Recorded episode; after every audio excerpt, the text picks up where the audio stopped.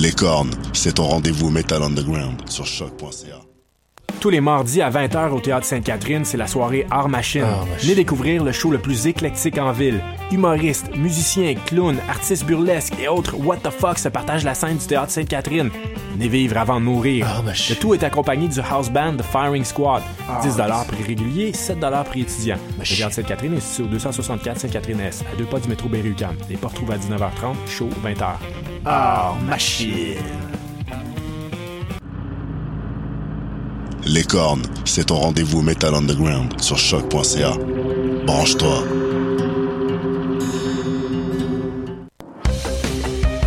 Le concours vitrine de toutes les musiques vous présente en préliminaire ces 21 oiseaux rares. Du 19 février au 3 avril, c'est au Francouverte que ça se passe. Faites le plein de nouveautés musicales au sympathique Lion d'Or et découvrez trois artistes et formations par soirée ainsi qu'un invité surprise. Soyez au rendez-vous afin de contribuer au choix des neuf demi-finalistes. Pour tout savoir, visitez francouverte.com. Les Francouvertes, une présentation de SiriusXM.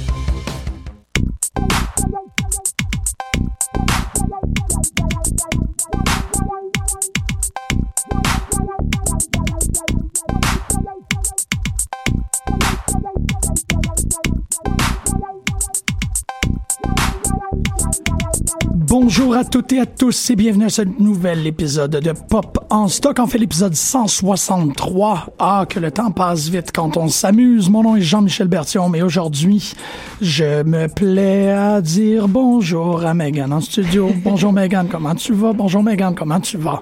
Allô Jean-Michel, comment tu vas? non, mais t'as pas répondu à ma question. Je, je, je vais bien. Je suis très content de l'entendre. Mais je suis assez convaincu, sans vouloir y aller dans des, dans des quoi? Dans des, des, des, des certitudes que tu vas juste un peu moins bien que Roxane qui vient nous parler de son sujet de prédilection aujourd'hui. Star Trek? Exactement.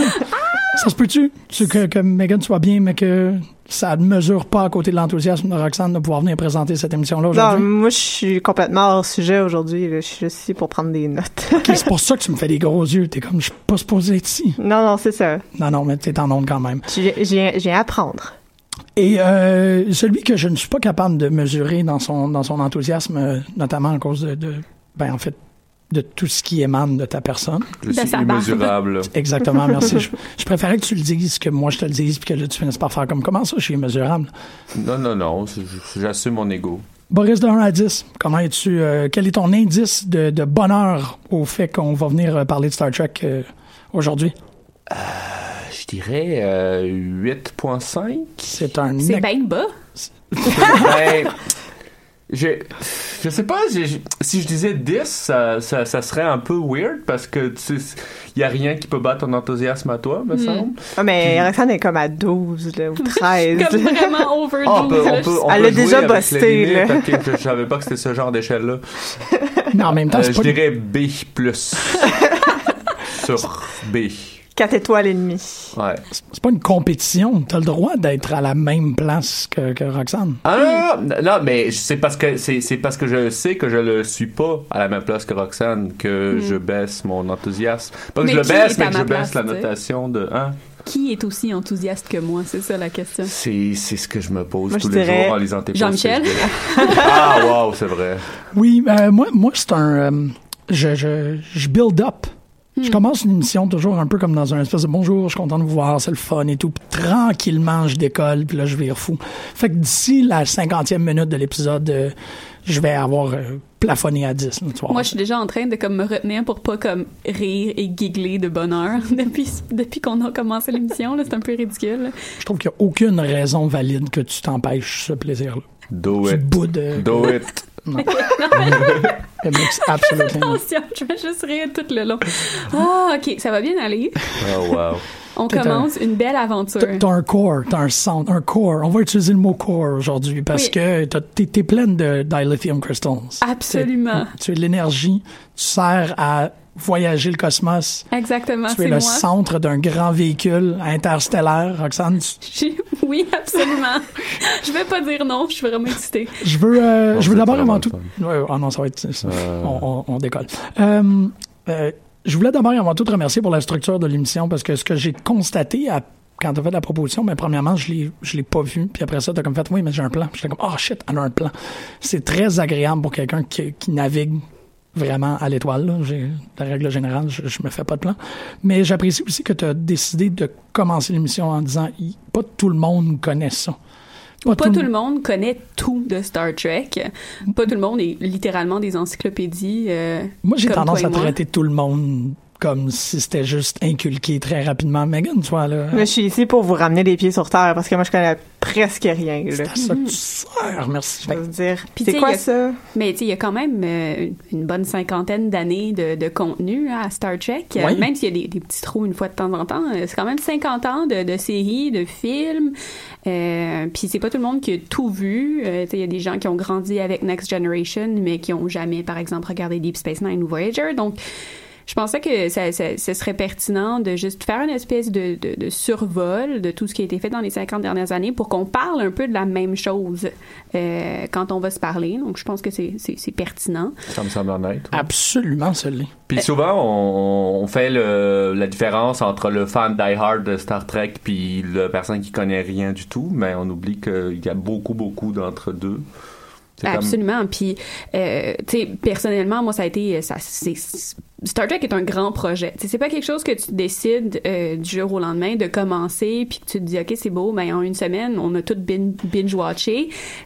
Premièrement, que- ça se ouais. binge-watch très mal. Mais, mais je pense que c'est plus d'heures qu'il y a d'heures dans une semaine.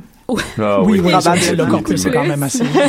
Euh, Il y, a, il y a à peu près une vingtaine euh, d'épisodes par saison et euh, les plus longs ont sept saisons chacun. Euh, fait que rapidement, un petit calcul, là, on doit avoir à peu près une trentaine de saisons de Star Trek, plus les films.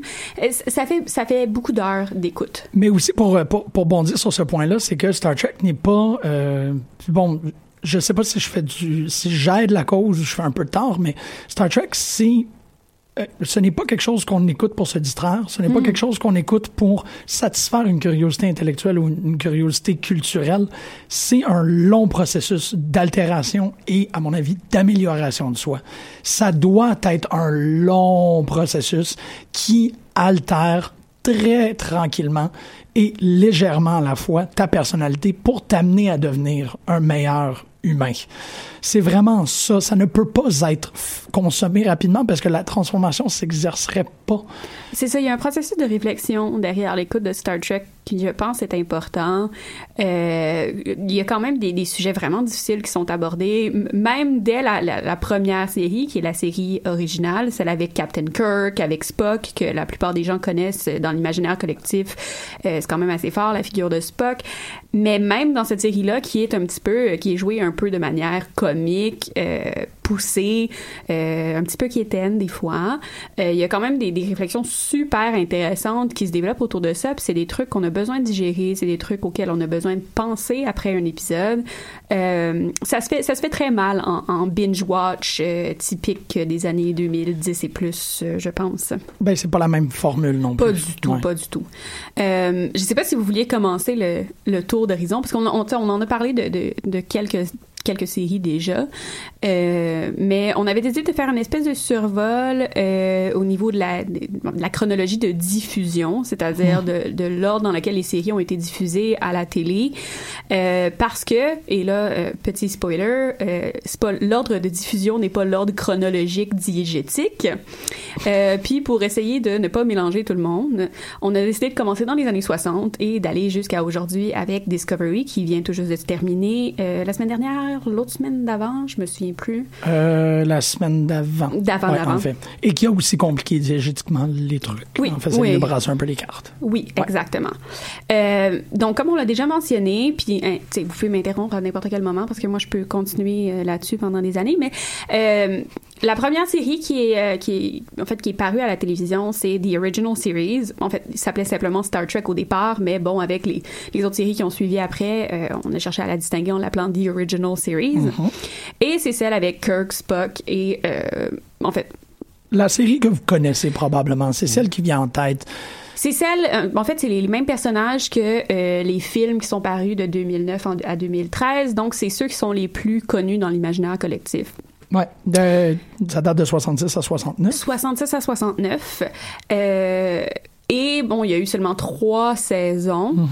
euh, et une grande, grande pause euh, entre, entre The Original Series et la prochaine série originale qui est euh, The Next Generation. Et entre les deux, un espèce de remix en, en, en série animée euh, Ouais. de la série originale. Et donc, Ben, Une continuation, en fait. Puis Oui. euh, il y a, il y a un. C'est un grand ignoré. Il faut le mentionner, pense que ça, que le- le- la série animée, en fait, euh, apporte beaucoup de trucs, notamment des trucs qui ont été canonisés dans la Mhm. série. Si je me rappelle bien, je pense que il y a aucun moment euh, dans la série originale où Kirk dit Beam me up, Scotty, Non. qui est une des grandes phrases euh, reconnues de- de- du canon de Star Trek. Ce n'est jamais dit dans les trois premières séries, mais parce que pour la majorité des acteurs, les voix étaient euh, assurées par les mêmes, les voix des personnages animés étaient assurées par les mêmes personnes qui interprétaient les acteurs. On a encore ce verre d'oreille de euh, William Shatner Mhm. qui dit cette phrase-là, mais elle apparaît nulle part dans les trois premières saisons. Exactement. Donc, c'est quand même une série qui a été importante. Elle est sortie un peu plus tard, donc après la fin, en 73 ou 76.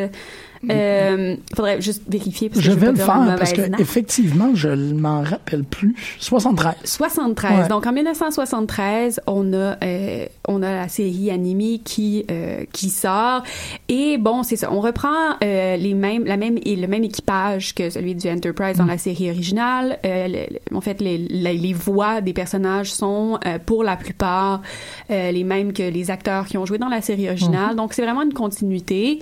Euh, Le c'est même scénariste aussi Ah, pour la ça, plusieurs. pas. Euh, DC Fontana a fait des épisodes de la télésérie Ben oui. euh, animée aussi. Donc, ouais, ouais, il y a quand même aussi une, il y a une continuation. Il y a, le, le- l'équipe est un peu restée, mais c'est très étrange les circonstances dans quoi la, euh, qui, ont, qui ont mené à la fin de la troisième saison. C'est une télésérie qui a eu beaucoup plus de succès en euh, qu'est-ce qu'ils appellent en syndication que sur le moment. C'est vraiment ça s'est bâti et ça s'est euh, ça s'est euh, construit autour des reprises le fandom de, de, de Star Trek. Absolument. Puis euh, c'est c'est drôle parce que ça, en fait, Star Trek arrive à peu près au même moment que euh, Doctor Who dans ces années-là. Donc on a l'espèce de, c'est trois ans plus tard que Doctor Who. On a cette espèce de de, de boom là de, de la science-fiction à la télé, mais en même temps, ça fonctionne comme pas aussi bien qu'on pensait. Euh, donc, historiquement parlant, je trouve que les années 60 sont une, une, une décennie intéressante pour euh, la science-fiction à la Ouais. télévision, là, tout le Mhm. moins. La science-fiction humaniste. Oui, C'est ça qui exactement. vaut la peine de souligner, c'est le fait que Doctor Who était vraiment une espèce de grand. euh, on, on se libère du temps, on se libère de l'espace, Mhm. on, on, on regarde l'humanité comme un, un laboratoire pratiquement. là. le personnage du Docteur est vraiment fasciné par l'humanité. Et va de même aussi avec Star Trek, qui eux, avec l'équipage, sont plutôt dans l'exploration des, des paradoxes éthiques, les, les trucs de comme, ben regardons, mettons un, un équipage, euh, bon, on en a assez parlé, là, mais l'équipage original de Star Trek était euh, international. En fait, il y avait des gens de, des communautés euh, russes et euh, japonaises, malgré qu'il y avait des conflits euh, de guerre à ce moment-là. On a tenté de prendre l'humanité, la mettre dans un vaisseau, puis dire qu'est-ce qu'on est capable de leur faire comme test, qu'est-ce qu'on est capable de leur faire passer comme test euh, par rapport à la moralité, par rapport à l'éthique, et ainsi de suite. Exactement, parce qu'un des thèmes centraux de Star Trek, c'est le, le paradoxe entre soi et l'autre, comment comment on, on vit avec l'autre, comment on intègre l'autre euh, sans, sans toutefois l'assimiler. Donc, ça fait partie de ça. Et quand même, on peut souligner euh, le, le- le premier baiser entre une femme noire et un homme blanc à la télévision, entre, entre Kirk et euh, Uhura, qui était euh, une femme noire qui était sur le, le, le bridge du Enterprise, qui est quand même assez incroyable dans les années 60 Qui a failli pas avoir lieu aussi. qui a failli pas avoir lieu aussi. Euh, donc culturellement, je pense que c'est une série qui est incroyablement importante, mais comme tu le dis, qui a eu beaucoup plus d'impact après sa diffusion euh, que pendant. Euh, je sais pas si vous avez d'autres choses à ajouter sur Original Series ou euh, la série animée avant qu'on fasse un petit bond de une Oh. dizaine d'années dans le temps. Moi, j'avais quelque chose, euh, j'ai fait une recherche vite vite, mais pour savoir combien d'heures que ça prendrait Ah, pour oui. tout Ah. écouter. Puis même là, j'ai pas réussi à trouver quelqu'un qui a fait le calcul avec la série animée et Discovery, parce que le calcul a été fait en 2012. Ah. Mais euh, pour ça, pour le reste, donc ça ferait à peu près... Euh, je vais vous donner le chiffre. Il y en a une couple. là. Voyons, c'est où? En fait, ça ferait 24,7 jours, totalisant 593,5 heures Wow. environ. Disons que ça, Ça- fait... euh, Ça dépend à quelle vitesse tu changes les DVD, là, parce Ouais, que ça oui. peut être plus long. c'est ça. Mais maintenant, on peut les écouter sur Netflix. Euh, je pense qu'ils sont tous sur Netflix, sauf euh, Yep. Discovery. Ouais. Euh, fait que on n'a plus besoin de changer de DVD, mais quand même, ça, ça fait un, ça fait un mois occupé. Puis ça, c'est continuel, le 24 jours continuel. On prend Oh oui, pas- 24 heures sur 24, euh, c'est pas de mon, break. mon avis, c'est pas. C'est C'est pas comme irresponsable. ça, Ouais. Pas une belle façon. C'est pas. Euh, c'est à, à- l'instar de, par exemple, des gens qui veulent faire t'sais, le- de l'expérience transcendantale de lire à la recherche du temps perdu. euh, le- le- ou Finnegan's Wake, là, ça tente de vraiment prendre des drogues. Mais, euh, mais de la même manière, lire à la recherche du temps perdu, tu fais pas ça, tu binge-watch pas Proust, là, tu binge-read Oh pas Proust. non. c'est ça, je veux dire. C'est quelque que- chose que tu fais, ça fait partie de ton quotidien éventuellement, là. Exactement. Un épisode de Star Trek par soir. Moi, c'est ça que j'aime faire. Jusqu'à l'illumination. C'est comme le, le- la, la descente, là, comme c'est quoi? C'est entre euh, le l'arc de triomphe et la euh, Tour Eiffel. Si tu fais, si tu marches les Champs-Élysées tout nu, tu devrais arriver à la fin avec une espèce de grande révélation sur l'humanité. Mais si tu écoutes un épisode de Star Trek par jour jusqu'à temps que, que tu aies complété le corpus au grand complet, tu en sors euh, un être euh, pluridimensionnel. Ah, ah, ben ça prendrait à peu près deux ans. Make sense. C'est à peu près deux ans, c'est une bonne. euh, on, on parlait tantôt de grands, grandes séries de science-fiction des années 60, puis il y avait aussi Twilight Zone et Outer Absolument. Limits, Absolument. puis qui ont beaucoup influencé Star Trek, puis je pense que Star Trek est aussi conçu un peu comme une anthologie, Ouais. et donc effectivement, on binge-watch pas une anthologie. Non, t'as absolument raison. T'as- C'est ça, on se garde. Puis en plus, c'est qu'il faut laisser euh, l'espace pour respirer. Le cerveau, il doit être capable de, de tout. Je veux dire macérer, là, mais c'est un mot un peu. Mais de euh, bien assimiler toutes les informations que tu viens de voir, là. Et aussi de D'y de- réfléchir. d'y réfléchir Mais je exactement. pense que macérer est un bon mot, en fait. Macérer, c'est correct? Moi, je trouve que Ok. c'était un Mariner? bon mot. Ouais, c'est c'est un peu, tu sais, c'est- c'est... Parce que macérer, c'est pour préparer à la cuisson. Mais Ouais. mariner, c'est pour... Préparer des pécos. Non, mais ça te transforme. Parce qu'un pickle, c'est un, un, un concombre que t'as mis dans de la marinade. Je suis d'accord. Ouais. Je suis d'accord. Ça va, ça va te tu- transformer de Tu concombre pourras à jamais pécon. plus revenir dans ton état concombre avant. Nitpicking de métaphores, j'aime ça. Ouais, ouais, absolument. C'est Star Trek a Star. Trek, Star Trek, c'est euh, le, le comment t'appelles ça? Un brine, une saumure Oh, wow. euh, pour l'humain. Voilà. Euh, sur ce, on va passer quand même à la prochaine série qui arrive euh, plusieurs années plus tard, euh, qui est euh, The Original, euh, pas The Original Non. Series, on retourne dans le passé, euh, The Next Generation qui est euh, la série qui se passe, euh, c'est c'est canoniquement c'est une centaine, c'est une centaine d'années après euh, The Original Series, je pense. Quelque chose comme ça, C'est ouais. ça, c'est compliqué parce que euh, Il y a des retours dans le passé, mais on va on Ouais. va se tenir à l'essence. Non. Ça se passe.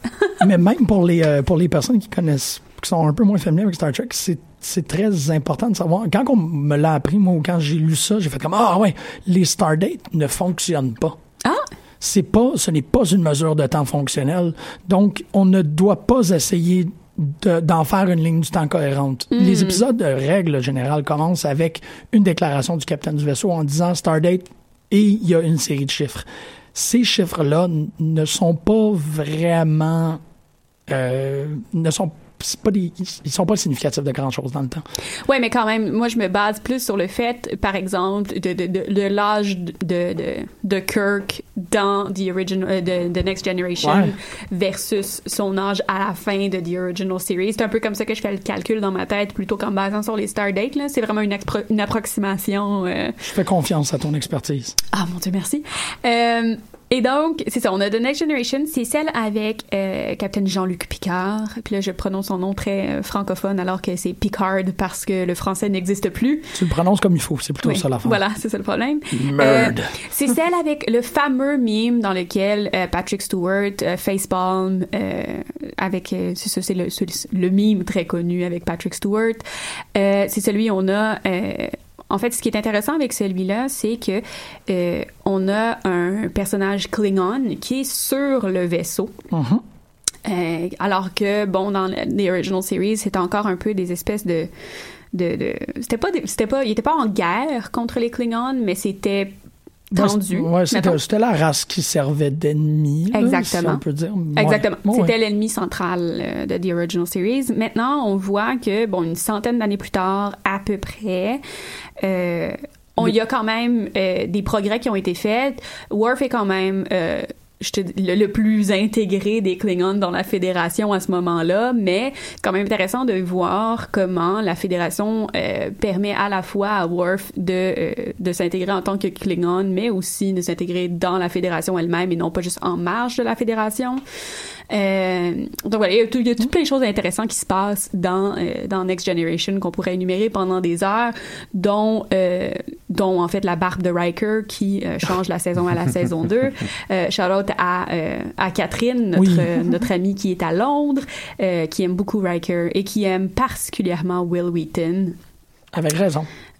avec raison, Will Wheaton, qui est le Wonder Child euh, du Enterprise, euh, qui, qui est un personnage intéressant dans la mesure où euh, tous les enfants auraient voulu être Will Wheaton, c'est-à-dire assez intelligent pour se ramasser à 13 ans sur... sur la plus, le plus grand vaisseau de la Fédération. C'est Mary Sue, là. Voilà, voilà. Dans, le, dans tout ce qu'il y a de plus positif à dire par rapport au terme. Je, je veux dire, c'est Oui. très. Exactement. Et il y a des très, très beaux sweaters. Euh, Voilà. Donc, tout est dit. Hein? Mhm. Il n'y a Ah rien d'autre à dire. Euh, The Next Generation, ensuite, euh, bon, il y a sept saisons. Next Generation, euh, pas toutes aussi bonnes les unes que les autres. C'est un peu inégal des fois.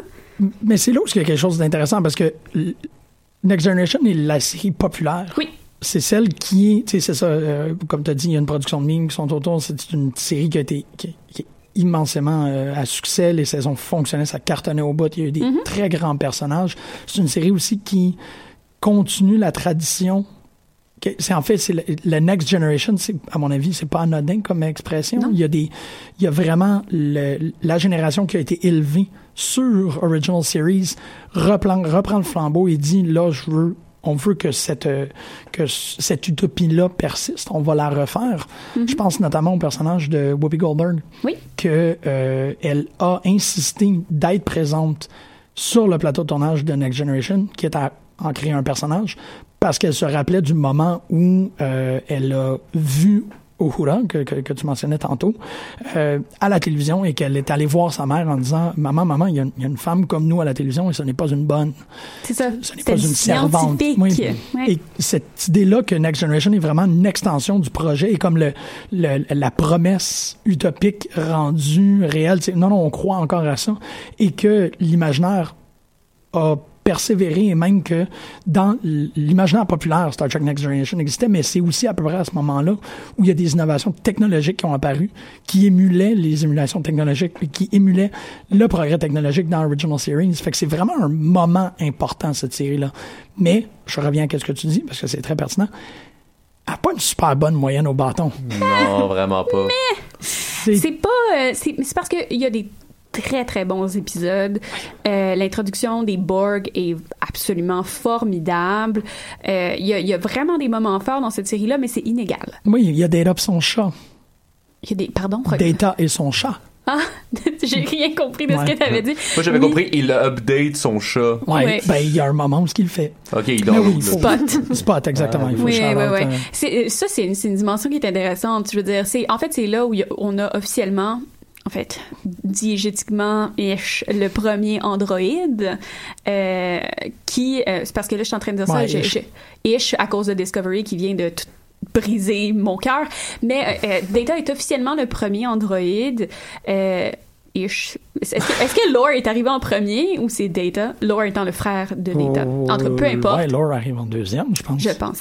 Euh, et donc, Data qui est euh, l'espèce de, de, de, de pan euh, technologique de Spock dans The Original Series, Mhm. qui en fait essaie de, en tant que robot, essaie de découvrir c'est quoi l'humanité, et euh, il adopte un chat, donc ça, ça donne lieu à des, des petits moments formidables dans lesquels euh, Data essaye d'enseigner des choses à son chat, c'est vraiment beau. Mais aussi des choses un peu moins cool, comme l'épisode où ils font de la déévolution. Est-ce que tu te souviens quand ils, euh, c'est comme ils, ils font l'espèce de évolution inverse, fait qu'ils sont en train de comme redevenir à l'état de comme cellules dans le vaisseau. Écoute, c'est mauvais, c'est tellement mauvais. Ça n'a pas de l'air mauvais de la façon que tu Ah le non, non. Ben, c'est comme c'est comme l'épisode de Voyager où euh, Per- Perry devient un espèce de salamandre. Mais il est correct, cet épisode Non, c'est mauvais. C'est tellement pas déni, bon. Jim, C'est pas bon, Jim. Euh, Euh, donc, Préparez-vous, parce que bon, il faut ouvrir en parenthèse, on va faire un épisode modulaire pour chacune de ces séries-là. Vous Exact. devez savoir que ce projet-là est tentaculaire. Je vais vous revoir au tournant par rapport à ces épisodes-là. super. Fermeture de la parenthèse. Il y a aussi le fameux épisode dans souvent dans beaucoup de séries qui revient où tous les personnages se mettent à avoir du sexe les uns avec les autres? Ouais, ben ça, ça c'est effectivement, je vais, je vais m'allier à toi là-dessus, Boris. Tous les épisodes sur la planète du plaisir, Rigel, Ouais. sont des mauvais épisodes. Et Ah c'est- oui. c'est probablement le seul très mauvais épisode de euh, Deep Space Nine. C'est celle qui se passe sur la planète du plaisir, Rigel. Ah oui, oui, non, mais ça, c'est euh, c'est- c'est- c'est canoniquement Ah, mauvais. Rigel, c'est sais Pas la même chose. Ça fonctionne juste pas. Sauf que tout le monde est en costume de bain. Oui, Hein, Catherine? Hein? bon, mais euh, je veux dire, ce qui est intéressant, Voyager, ils l'avaient pas du tout, cette planète-là, mais ils ont réussi quand même à recréer euh, une espèce de station balnéaire sur le holodeck. Euh, enfin bref. C'est donc Next Generation est la plus connue, mais aussi un peu inégale dans la qualité de son contenu. Mais ça vaut la peine quand même, là, je veux dire. C'est- Je veux dire, tous les épisodes méritent d'être vus, ish. Euh, mais mais c'est un peu inégal. Donc, voilà. Euh, ensuite, chronologiquement parlant, on arrive aux deux qui se chevauchent un peu, c'est-à-dire Deep Space Nine et Voyager. Euh, les deux se chevauchent, en fait, à la fois au niveau diégétique et dans la diffusion à la télévision. Ça se passe, les deux débutent en même temps à peu près que la fin de euh, Next Generation. mhm. Deep Space Nine sort un petit peu euh, de la formule originale des séries, en fait, parce que euh, Deep Space Nine n'est pas un vaisseau, c'est une station spatiale qui est fixe. Et là, euh, Jean-Michel fait des bruits de bonheur l'autre côté de la, de je garde tout ça pour l'épisode sur Deep Space Nine. On peut en parler quand même un petit peu parce que c'est intéressant. Deep Space Nine est une série qui explore des thématiques mille fois plus sérieuses que ce qui avait été exploré dans The Original Series et Next Generation combiné, si tu veux mon avis. L'espèce de quête religieuse, euh, la- la- en fait même la, la paternité, c'est des sujets qui sont vraiment, vraiment présents dans cette saison-là et qui sont euh, en fait, qui sont des, des fils conducteurs de toutes les saisons euh, à l'intérieur. Donc, pour moi, c'est- en fait Voyager et Deep Space Nine sont dans une classe à part en termes de fils conducteurs et de, de, de- en fait, de profondeur des réflexions qu'ils cherchent à aller chercher. Euh, T'as pas l'air super d'accord. Non, mais non, non, je suis très d'accord avec ce que tu dis. mais euh, oui, donc Deep Space, Deep Space Nine, qui ce qui est intéressant aussi, c'est que euh, le capitaine, qui est pas un capitaine au début, mais enfin bref, il devient un capitaine, c'est pas important. Pour moi, c'est pas un capitaine, mais c'est un capitaine. Euh, euh, Cisco est le premier capitaine noir à la télévision, ben, en fait dans les séries de Star Trek, donc c'est super intéressant aussi. Euh, C'est un fan de baseball. c'est un fan de baseball, parle toujours de baseball. Euh, et en fait, devient malgré lui une espèce de prophète religieux, ce qui est un peu euh, étrange parce que, bon, prophète religieux d'une. d'une d'une- société qui n'est pas la sienne en plus. Ouais. Euh, puis ça se passe pendant une grande guerre euh, entre les Cardassiennes et euh, les Bajoran. Donc c'est bon, il y, a- il y a ces espèces de, de fils conducteurs là derrière qui sont assez euh, assez prenants, assez vifs aussi. Euh, donc euh, c'est une série qui est à mon avis plus égale que The Next Generation. Excellente main au bâton pour cette série-là. Oui, absolument. Il y, a des, il y a des excellents épisodes. Mais on va passer, parce Ouais. que là, le temps file, à Voyager, qui est. Je me fais pas appeler euh, Roxanne Janeway juste pour le fun. C'est quand même ma série préférée. Euh, il y a du fun, c'est un peu là-dedans. là. il y a quand même du fun. ouais, c'est ça. Il y a, je veux dire, il y a toujours un peu de fun dans tout, mais euh, Voyager aussi sort du lot, même chose que Deep Space Nine, mais pour une raison différente, c'est-à-dire que euh, ce qui arrive avec Voyager, c'est qu'il se retrouve en fait, à cause d'une anomalie dans l'espace, à euh, 70 000 années-lumière de, du, en fait, de, de- c'est quoi le Alpha Quadrant? C'est le- l'espèce de, Ben, de- c'est le cadran exploré, en fait. voilà, le cadran exploré par la Fédération où, bon, ils savent un peu ce qui se passe autour de là. Donc, ils se retrouvent à 70 000 années-lumière de, le- en fait, la- de toute trace de la Fédération. Donc, ils sont vraiment tout seuls. Donc, on, on, on parle d'exploration spatiale, euh, puis de partir sur un nowhere à un tout autre niveau quand même. Et c'est pour moi la série qui essaye d'explorer le plus de thématiques morales. Euh, à chaque épisode, c'est un peu changé. C'est quelque chose que tu peux pas écouter, comme tu disais, un à la suite de l'autre parce que bon dans un épisode on parle de suicide dans l'autre on parle de comme la mort de tout un équipage on parle c'est toujours lourd c'est toujours difficile euh, mais c'est c'est quand même super intéressant et c'est la première capitaine femme Mm. de l'univers de Star Trek Catherine Janeway qui est formidable quoique un peu inégale euh, dans la manière dont elle est écrite un peu plus tard dans les séries mais moi je l'aime de tout mon cœur Et, et si tu me permets, ça vaut quand même la peine de, de, de souligner le fait que tu as déjà fait une, une très belle présentation, pour ne pas dire une belle exposition de des raisons de ton affection pour Voyager à, à, à, à l'épisode, à l'émission Les Amazones, qui avait un épisode dédié à Star Trek. Oui. Puis ta présentation, moi, je la trouve extrêmement complémentaire. Tu as vraiment fait une belle livraison pendant cet épisode-là. C'est un autre épisode que tu as aussi un peu, euh, un peu mené de main maître. Je prends le temps ici de mettre une petite note en bas de page pour les gens qui sont en train de l'écouter. Et oui, je, je, je, je déclare la note en bas de page ra- radiophonique, quelque chose qui existe. Euh, Mettra ça dans ta thèse. Exactement.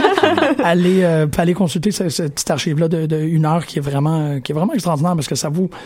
J'aimerais ça que tu puisses refaire cette heure-là ici, mais on va comme plier le temps, puis on va Oui. dire, allez regarder ça, Voilà. écoutez ça, puis revenez, là, parce que tu as, des très belles raisons d'avoir euh, autant de reconnaissance envers cette série-là. Outre le fait que euh, Catherine Janeway aime beaucoup le café, comme tous les universitaires, euh, mais euh, en fait, c'est ça. Voyager est quand même une série qui place, euh, qui, qui, qui déplace un peu du- de l'espace de la Fédération, qui s'en va dans l'inconnu complètement et qui revient un peu à la base euh, de l'idée de Star Trek, c'est-à-dire l'exploration, de découvrir des nouvelles civilisations. Donc, on se remet, on, on est dans l'essence pure de Star Trek avec Voyager. Donc, c'est c'est une des raisons pour lesquelles j'adore cette série-là. Puis là, c'est terminé, Voyager. Qu'est-ce Ouais. qui se passe après Voyager? On retourne dans le temps. Euh, Il y a, un, il y a un- un petit bout où il n'y a pas du tout de série et on arrive avec Enterprise en 2001.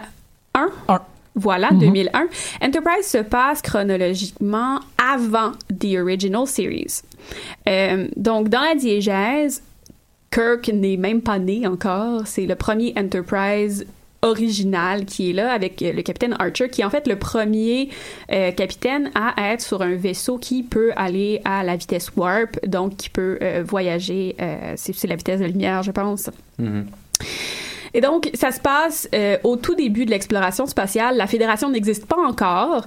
Donc, c'est un peu poser les briques euh, de ce que va devenir la Fédération. Donc, un, c'est un peu...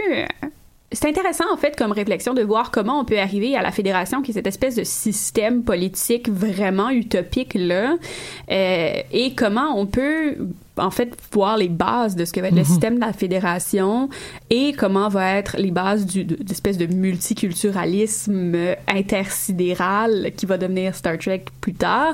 Euh, donc, c'est une série qui est super intéressante, qui a pas eu énormément de, de, de, de reconnaissance, euh, à la fois au niveau des fans et... euh, en termes de succès Ouais. euh, économique qui euh, Mais ce que tu dis, je trouve que c'est très, c'est à mon avis le, le- la caractéristique très importante, c'est qu'avec Enterprise, on avait la possibilité de comprendre la transformation de l'humanité jusqu'à l'utopie qui représente Star Trek. Oui. Malheureusement, bon, l'échec commercial a fait en sorte qu'on a eu à interrompre. C'est, c'est évident que sur cette saison, on aurait pu, cette saison, c'est à peu près le canevas euh, Oui. convenu pour une, pour une télésérie de Star Trek. On aurait pu voir ce, ce dévoilement-là, voir ce, cet aboutissement-là de l'humanité à, à, à quelque chose de mieux que qu'est-ce qu'elle était euh, à la découverte du Warp Drive. C'est ça, c'est qu'il nous manque quatre saisons. Puis on, Exact. peut- on doit combler ce, ce, ce vide-là.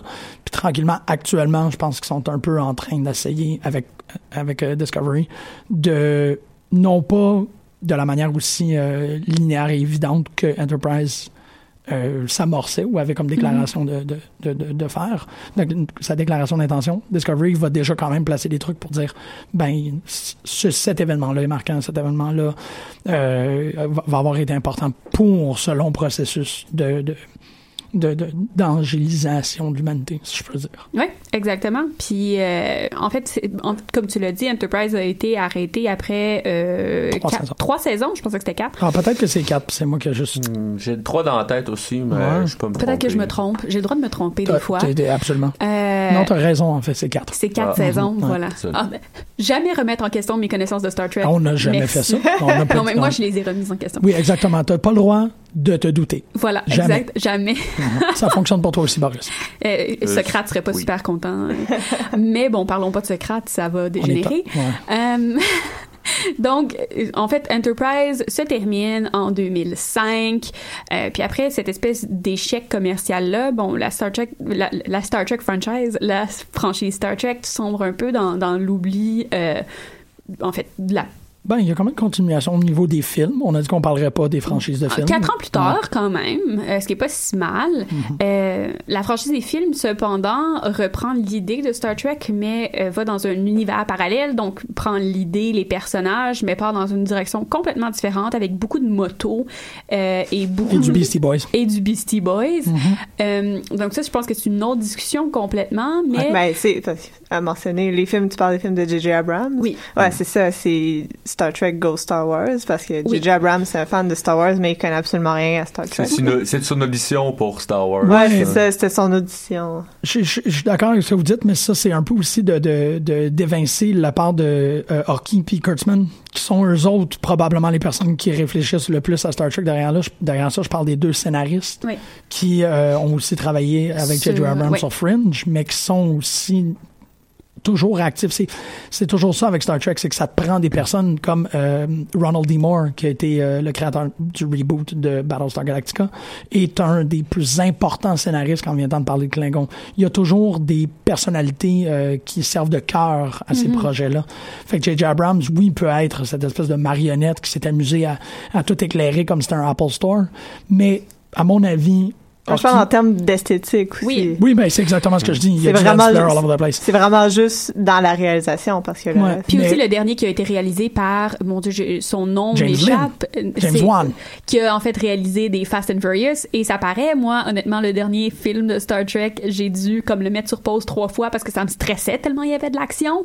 Euh, alors que normalement, Star Trek, je vous le dis d'avance, si vous êtes des fans de Star Wars, c'est euh, complètement un changement de beat. C'est d'écouter Star Trek. Il se passe pas grand chose la plupart du temps pendant un épisode de 45 minutes. Euh, fait que c'est c'est une espèce de, de calme quand on écoute des épisodes de Star Trek en général, ce qui est pas du tout le cas avec les films du reboot. Puis c'est pas une mauvaise chose. C'est des films de science-fiction qui sont vraiment euh, intéressants à regarder. C'est juste vraiment différent du, du, du mood de Star Trek habituel. Mais finissons sur les séries avant de, de, de, de se rendre dans les films parce qu'il reste vraiment pas on parle pas des films. Oh, non, je sais. Non. Euh, On peut juste mentionner où ce que ça se situe dans la continuité. voilà, il y a des films. All over the place. Oui, c'est ça. Il y a des, Vraiment, là. Euh, il y a des films, euh, il, y a, il y a 13 films en tout, dont 10 dans euh, l'univers original, qui se situent un peu n'importe où à travers ça. Donc, on va pas trop en parler aujourd'hui, mais sachez qu'il y a plein de films euh, qui sont, à mon avis, pas nécessaires à regarder. Mais On a un débat. Oh, On va- to differ. On va, mettre un, mais- ouais, on va mettre une petite épingle sur ça là, puis on va Ah, ouais. oui, oui, absolument. Ouais. Mais euh, c'est c'est pour moi. C'est pas nécessaire. Vous n'êtes pas des mauvais fans de Star Trek si vous n'avez pas vu tous les films. Non, non, pas du tout, pas du tout. Il y a, euh, vous n'êtes pas des mauvais, des mauvais fans de Star Trek si vous n'avez pas vu tous les, toutes les séries non plus. Là. vous êtes pas un mauvais fan de Star Trek. Jamais. Tu peux être un, un immense fan de Star Trek en ayant vu seulement vrai. un épisode. C'est pour ça que Megan est à l'émission aujourd'hui. Il y a juste des mauvais fans de Star Wars, ce qu'on a découvert euh, cette année. mais- Tu peux être un excellent fan de Star Trek si tu as écouté seulement la série Discovery qui a commencé en 2017. Ouais. Euh, donc, en 12 ans après la fin de Enterprise. Et Discovery se passe dans l'univers chronologique avant euh, The Tout Origin- ça. En fait, en- entre Enterprise et The Ah Original oui, Series. oui, oui, pardon. Donc, euh, ça se passe, en fait, ça explore la guerre officielle contre les Klingons, de, euh, en fait, entre la Fédération et les Klingons, et on part dans une, dans une espèce de... C'est un monde, c'est un monde à part, étant donné que le vaisseau spatial lui-même appartient à une espèce de société secrète à l'intérieur de la Fédération. Euh, vas-y, vas-y, James, tu me Non, non, regardes. non, continue, continue. Euh, donc, Discovery est un peu un monde à part, euh, mais s'inscrit énormément en continuité avec les séries de Star Trek. C'est un- c'est une série qui a énormément de clins d'œil pour les, les fans aguerris. Son, son, son, son, voyons, son, son- sa, sa séquence d'introduction est un hommage Mm. formidable à Star Trek. Moi, j'ai pleuré la première fois que je l'ai vu. Tu t'allais fait tatouer sur le bras? Je me suis exactement. Ouais, ok. je- ouais, c'est un peu. J'étais un peu une méga fan, T'as right? raison, t'as absolument raison de le faire. Euh, et... Mais on va en parler la semaine prochaine. Mais on va en parler la semaine prochaine et donc c'est pour ça que j'essaie de comme dire des trucs super vague sans euh, voler des punchs, mais on en parle la semaine prochaine pendant une émission complète, donc on va avoir le temps Ouais. euh, de jaser de Discovery. Donc ça, ça, ça fait le tour de ce qui se passe dans l'univers de Star Trek en général. C'est quand même un long. Oh, Nous autres, on pensait qu'on était capable de s'en sortir avec 15 minutes. Hein? On avait dit 10 même. Ah, 10, wow. Ah, non, on, le- on a, on a échoué on un est peu. positif. Très, Mais c'est de ma faute, je Pas du m'excuse. tout, pas du tout. Je pense que tu as fait une très, très belle présentation. Boris, qu'est-ce que t'en penses? Ah, ouais, moi, je suis. euh, c'est, c'est, je, je tends à ça. Ah, Si un jour je, je Ah. fais une introduction sur Star Trek, euh, j'aimerais ça être à l'égal de. Tu voudrais que ce soit mon introduction? Et, et Non, je, je voudrais que ce soit à la hauteur. Oh mon Dieu Seigneur. OK, bon. j'aime ça, j'aime ça. On est rendu à quoi, là? On est rendu à la partie 2. Là, on se bat, là. Là, ben, on se bat plus ou moins. Dans le fond, euh, étant donné qu'il nous reste seulement une vingtaine de minutes et qu'il reste officiellement deux sections que Ouais. j'avais planifiées, on va les, on va les mettre ensemble. Ah, wow! La première chose dont je voulais qu'on parle, et on a quand même un petit peu déjà abordé la, la, la question, c'est le débat Star Wars contre Star Trek. Moi, j'ai vraiment une opinion là-dessus. Mais je je suis euh, contente. Bon. Et euh, moi, j'ai, euh, j'ai, grandi en étant un fan de Star Wars. Mhm. Star Trek, c'était quelque chose que je connaissais de loin, qui m'intéressait pas tellement. Qui- quand j'ai essayé de m'y intéresser, parce que j'ai toujours aimé la science-fiction, je suis tombé sur euh, le cinquième film euh, qui s'appelle... Discovery Country? Non, non, c'est le sixième. voyons. Final Frontier. Final Frontier, Mhm. merci. Qui est comme l'un des pires films de Star Trek. Ben, en fait, euh, non, c'est pas que c'est un mauvais film, c'est qu'il est scénarisé par William Shatner. Oh, oh! Et Qui est réalisé par, euh, et réalisé par, euh, voyons, par Spock, par Leonard Nimoy, Oui, oui, si oui. je me trompe pas. Mais je veux dire, même si t'es un, un, un bon réalisateur, il n'y a pas grand-chose que tu peux faire avec un scénario qui vient de William Shatner. Ah, ah. Ben, en fait, oui, tu peux absolument tout faire quand ton film commence avec euh, de l'escalade. En fait, tout ça pour dire que ça m'a un peu rébuté, et puis j'ai... euh, Star Trek, c'était des gens qui parlent dans des, cos- dans des costumes cheap, euh, avec des effets spéciaux encore plus cheap. euh, ça. En fait, je me suis trompé, c'est Shatner qui l'a écrit et réalisé. Il n'y a non, pas de Nimoy. Ah, ok, Nimoy, il a, il, a, il a réalisé le sixième, alors. Parce que Euh, Nimoy, il en a réalisé un. Euh, je pense qu'il a réalisé le 4. Oh! Là, ça commence à devenir un peu complexe. OK, ce qui pour les films. Ouais, c'est ça. Enfin bref, tout ça pour dire que euh, en, en vieillissant Oui, et en redécouvrant, euh, a réalisé le 4. Avec Ah. les baleines. Oui. Oui, oui, oui, les fameuses baleines. Ouais, ouais. Puis les jokes Ok. des années 70. Et New York. Ah, Quel beau New OK, bon. As-tu On fini de parler du 4? C'est un peu confus, Non. là. C'est juste comme des mots qui. New York, baleine, whatever. C'est tout ce que tu as besoin de savoir, c'est l'essence du Il va film, falloir Megan. quand même qu'on qu'on parle euh, des films. Faut euh, tant de sur Dieu. Ah, non, c'est vraiment Non. pénible. OK, donc, Magicien d'Oz. Vous, Ça, c'est le cinquième, c'est pas le quatrième. vous en parlerez dans les Arrête de autres dire des émissions. continue ta jeunesse, Boris.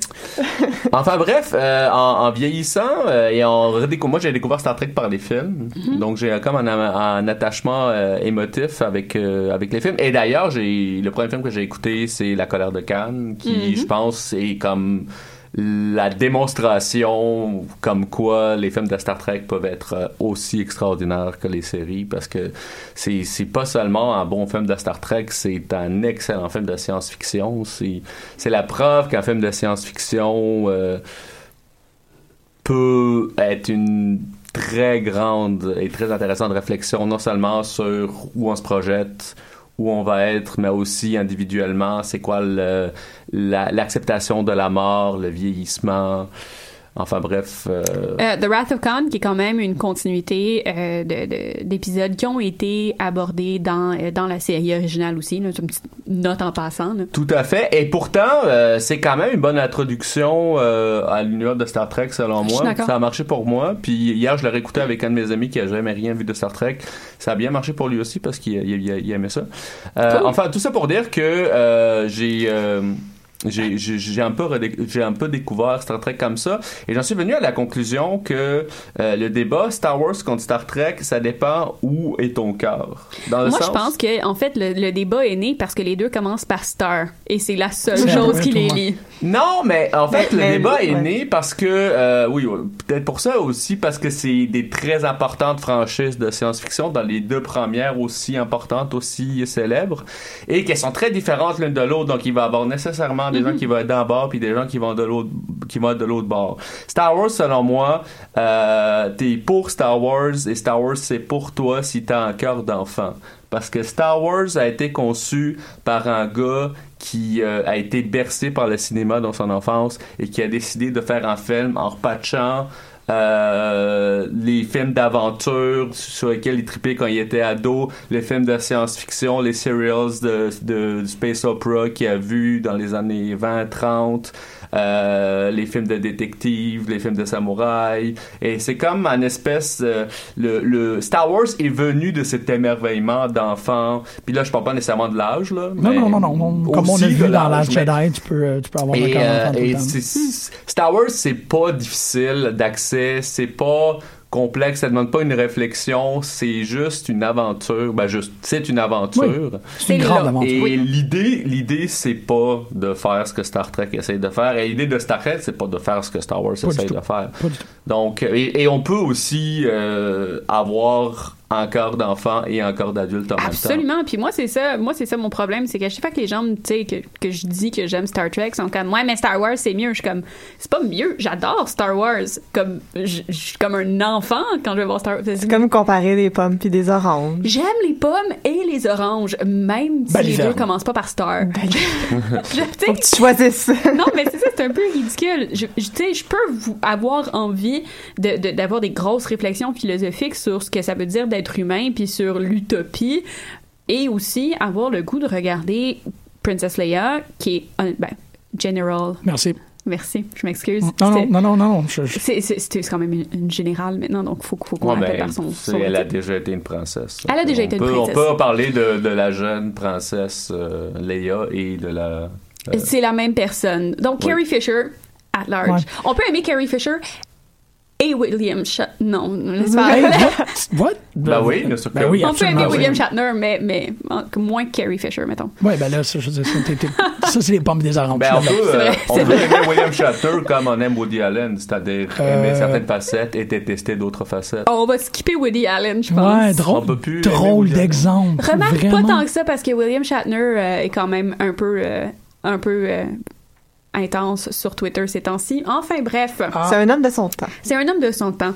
Euh, mais ouais, c'est vrai, c'est intéressant parce que, euh, en fait, je pense que le débat vient à la base, euh, puis comme j'ai dit, ça vient de quelque chose comme est-ce- le nom est Star pour moi, mais ça vient exactement de qu'est-ce que c'est quoi tes, tes tes attentes quand tu regardes de la science-fiction ou quand tu lis de la science-fiction aussi. tu sais. Est-ce que tu veux, est-ce que tu veux justement aller chercher l'essence de, de, de ton cœur d'enfant ou est-ce que tu veux apporter la réflexion plus loin puis avoir une espèce de, de, de bocal de poisson dans lequel tu peux voir l'humanité se, se, se, se déployer? C'est pas la même chose. Non, mais Puis Boris, c'est un philosophe aussi. Hein. Ça fait que c'est un peu normal qu'il veut voir ce bocal de poisson-là. Mais on est tous des philosophes parce qu'on est tous des fans de, de Star Trek. Oh. Le Star Trek qui va chercher une certaine philosophie en nous et c'est pour ça c'est pour ça qu'on aime ça finalement. Je pense que la plupart des gens qui aiment Star Trek et qui disent qu'ils aiment pas la philo sont des menteurs. Euh, je pense que tu, tu ne peux pas, euh, tu peux pas écouter. Ils aiment, ils aiment la philo, mais ils savent pas encore ça. que c'est ça. Ils s'ignorent. Ben, je connais pas cette personne-là, honnêtement. Mais non. Ouais, c'est ça. c'est assez- Je pense que c'est un peu. euh, mais... Ben, Star Trek, c'est de la philo avec du sugarcoating. là. C'est- Exactement. Ouais. Euh, je, je pense euh, rapidement à, à- à un épisode dans lequel euh, le, le docteur sur Voyager, tu sais, c'est- en fait, a une famille holographique et doit Oui, c'est ça, c'est un hologramme, oui. faut le dire. Exact, c'est un- Mm. Oui, exactement. C'est un, c'est un hologramme. A Une famille holographique, puis il doit vivre avec la mort de sa fille. C'est, tu sais, c'est des, c'est des sujets vraiment lourds, mais c'est tellement satisfaisant d'explorer comment on vit avec le deuil. Euh, puis, tu sais, qu'est-ce, qu'est-ce qui représente la, la, la vraie, la vraie expérience humaine, tu sais. Euh, c'est pas nécessairement le thème central de Star Wars. C'est complètement différent, à mon avis, puis c'est pour ça que je voulais absolument qu'on aborde le- l'espèce de débat. euh, Oui, c'est drôle parce que moi, c'est un débat que j'ignore de règle générale. Ah. C'est très intériorisé chez moi que c'est pas du tout le même truc, c'est pas du tout la même expérience au final. Et euh, un peu comme Boris a dit, t'en soutires pas du tout le même truc. Fait que je, je vais m'allier à ta théorie que c'est juste comme le mot star. Mais, mais le je- débat est vraiment important pour les fans. Non, j'ai pas l'impression. Non, mais je veux dire, pas pour toi, fan de Star Trek, mais dans les communautés de fans, parce que c'est très polarisé. Mais je suggère de renvoyer ça à une émission future sur les fans. De Non, Star- mais c'est même. Ouais, ok, c'est bon. On est rendu à genre six émissions sur Star Trek. Ben, c'est c'est les bulles de temps continu, j'adore ça. Ouais, ouais, ouais. Euh. Comme est comme on va pousser ça dans un autre euh, registre et tout. Mais tu sais, c'est drôle. euh, je sais, je sais pas ce que vous avez dit, mais c'est vrai que euh, Shatner a la réputation de ne pas avoir donné de, de pas vraiment avoir aidé dans les lettres de, noble- les, net- les lettres de noblesse pour la télésérie. Mais je repense par exemple à des épisodes comme Charlie X, qui, qui sont dans les premiers épisodes de la première Ouais. saison, là, où ce qu'il doit expliquer à un, un, un nouvel humanoïde, il doit lui expliquer comment se comporter en tant qu'humain. Puis ce- pour moi, c'est vraiment, bon, je sais pas exactement c'est quoi dans l'ordre, mais il y a vraiment un, un grand commencement avec cet épisode-là.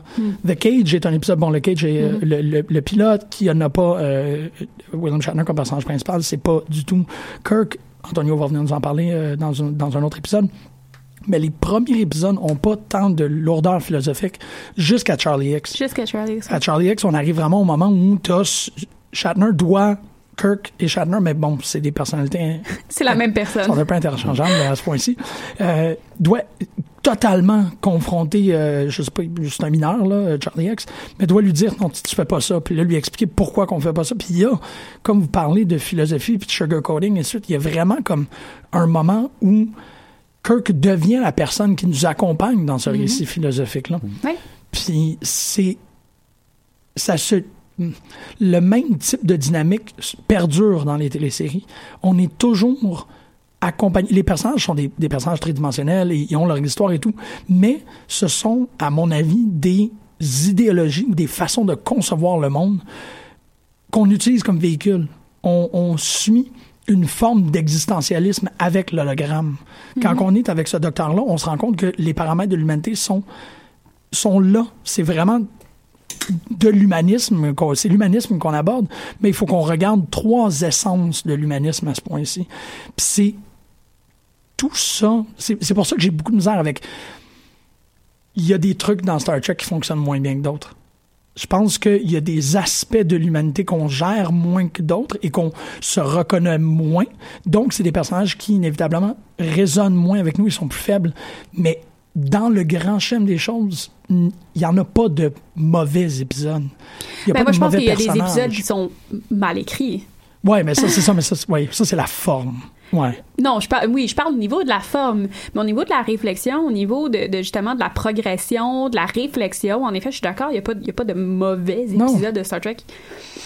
C'est vraiment au niveau, c'est vraiment au niveau de la forme. là. Des fois, il y a des trucs un peu aberrants qui sont écrits, mais, mais c'est des choses qui arrivent. Il faut qu'il y en ait sur une trentaine Ben, de ça. saisons. C'est Là. pratiquement impossible d'avoir. Sur un- 793 heures, tu sais, à un moment donné, ça, ça en prend des trucs un peu moins intéressants, là.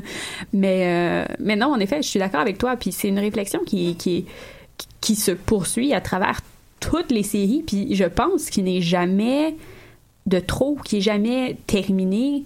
Euh, probablement parce qu'on ne sait pas encore ce que ça veut dire d'être humain. Qu'est-ce que ça veut dire? Qu'est-ce qu'on est en train de faire? Qu'est-ce qui se passe? Qu'est-ce qui se passe, guys? Euh, fait que je pense que c'est pour ça que peut-être la réflexion autour des, des- des séries de Star Trek est en fait est interminable et jamais dépassée. Euh, mais je, parce que je sais pas ce que vous en pensez, mais moi je garoche ça.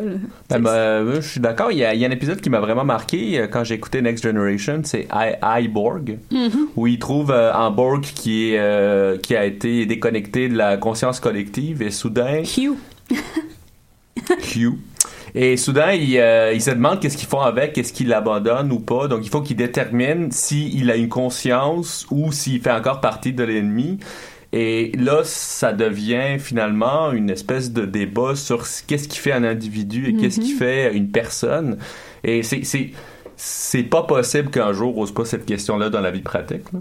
Ça- ça- ça- mais c'est, c'est vraiment une réflexion très intéressante. Ben, la même chose avec euh, euh, l'épisode de la saison 2 dans lequel euh, il essaie de déterminer si Data est une personne à part entière ou s'il est en fait la- juste la technologie qui appartient à Starfleet.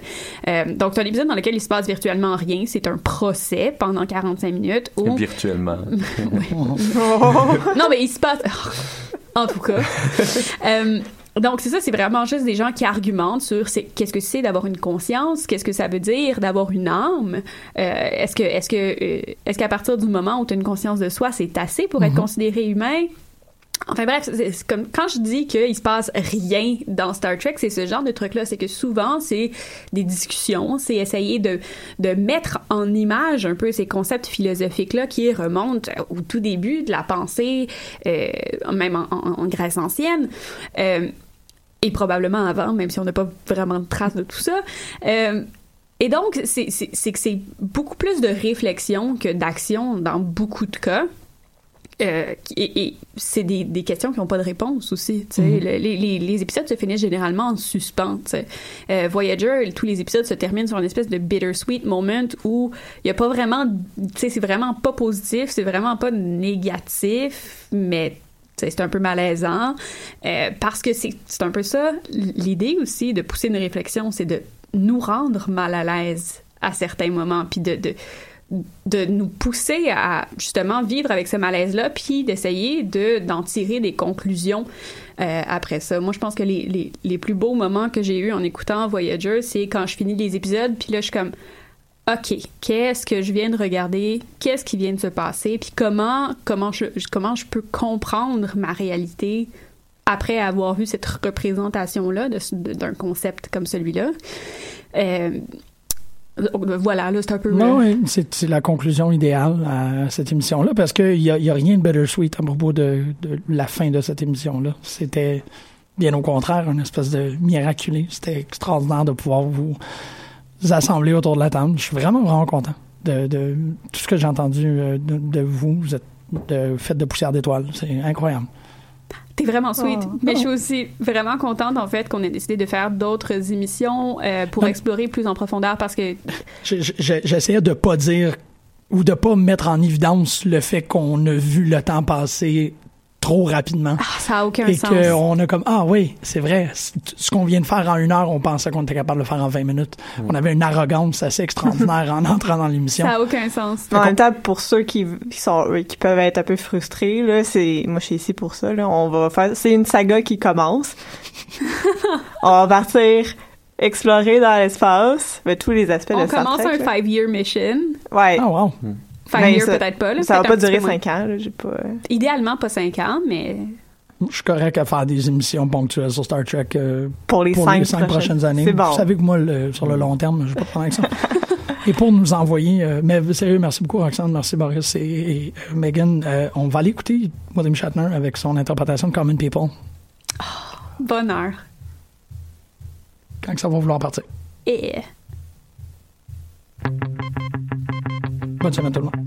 She came from Greece. She had a thirst for knowledge. She studied sculpture at St. Martin's College. That's where I caught her eye. She told me that her dad was loaded. I said, in that case, I'll have a rum and Coca-Cola. She said, fine. And in 30 seconds time, she said, I want to live like common people. I want to do whatever common people do. I want to sleep with common people. I want to sleep with common people like you. Well, what else could I do? I said, I'll see what I can do.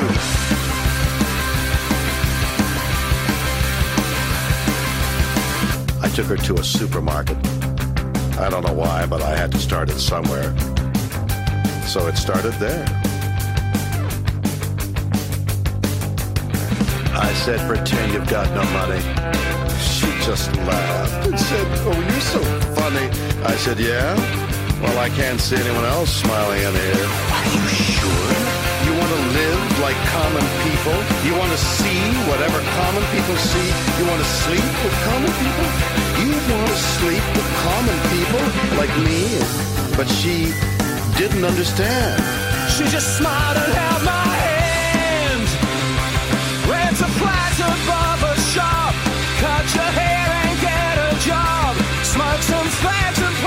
fool. Pretend you never went to school, but still you'll never get it right. When you're lying in bed at night, watching roaches climb the wall. If you called your dad, he could stop it all here. You'll never live like common people. Never do whatever common people do. You'll never fail like common people. You'll never watch your life slide out of you and dance and drink and screw because there's nothing else There's to nothing do. else to do.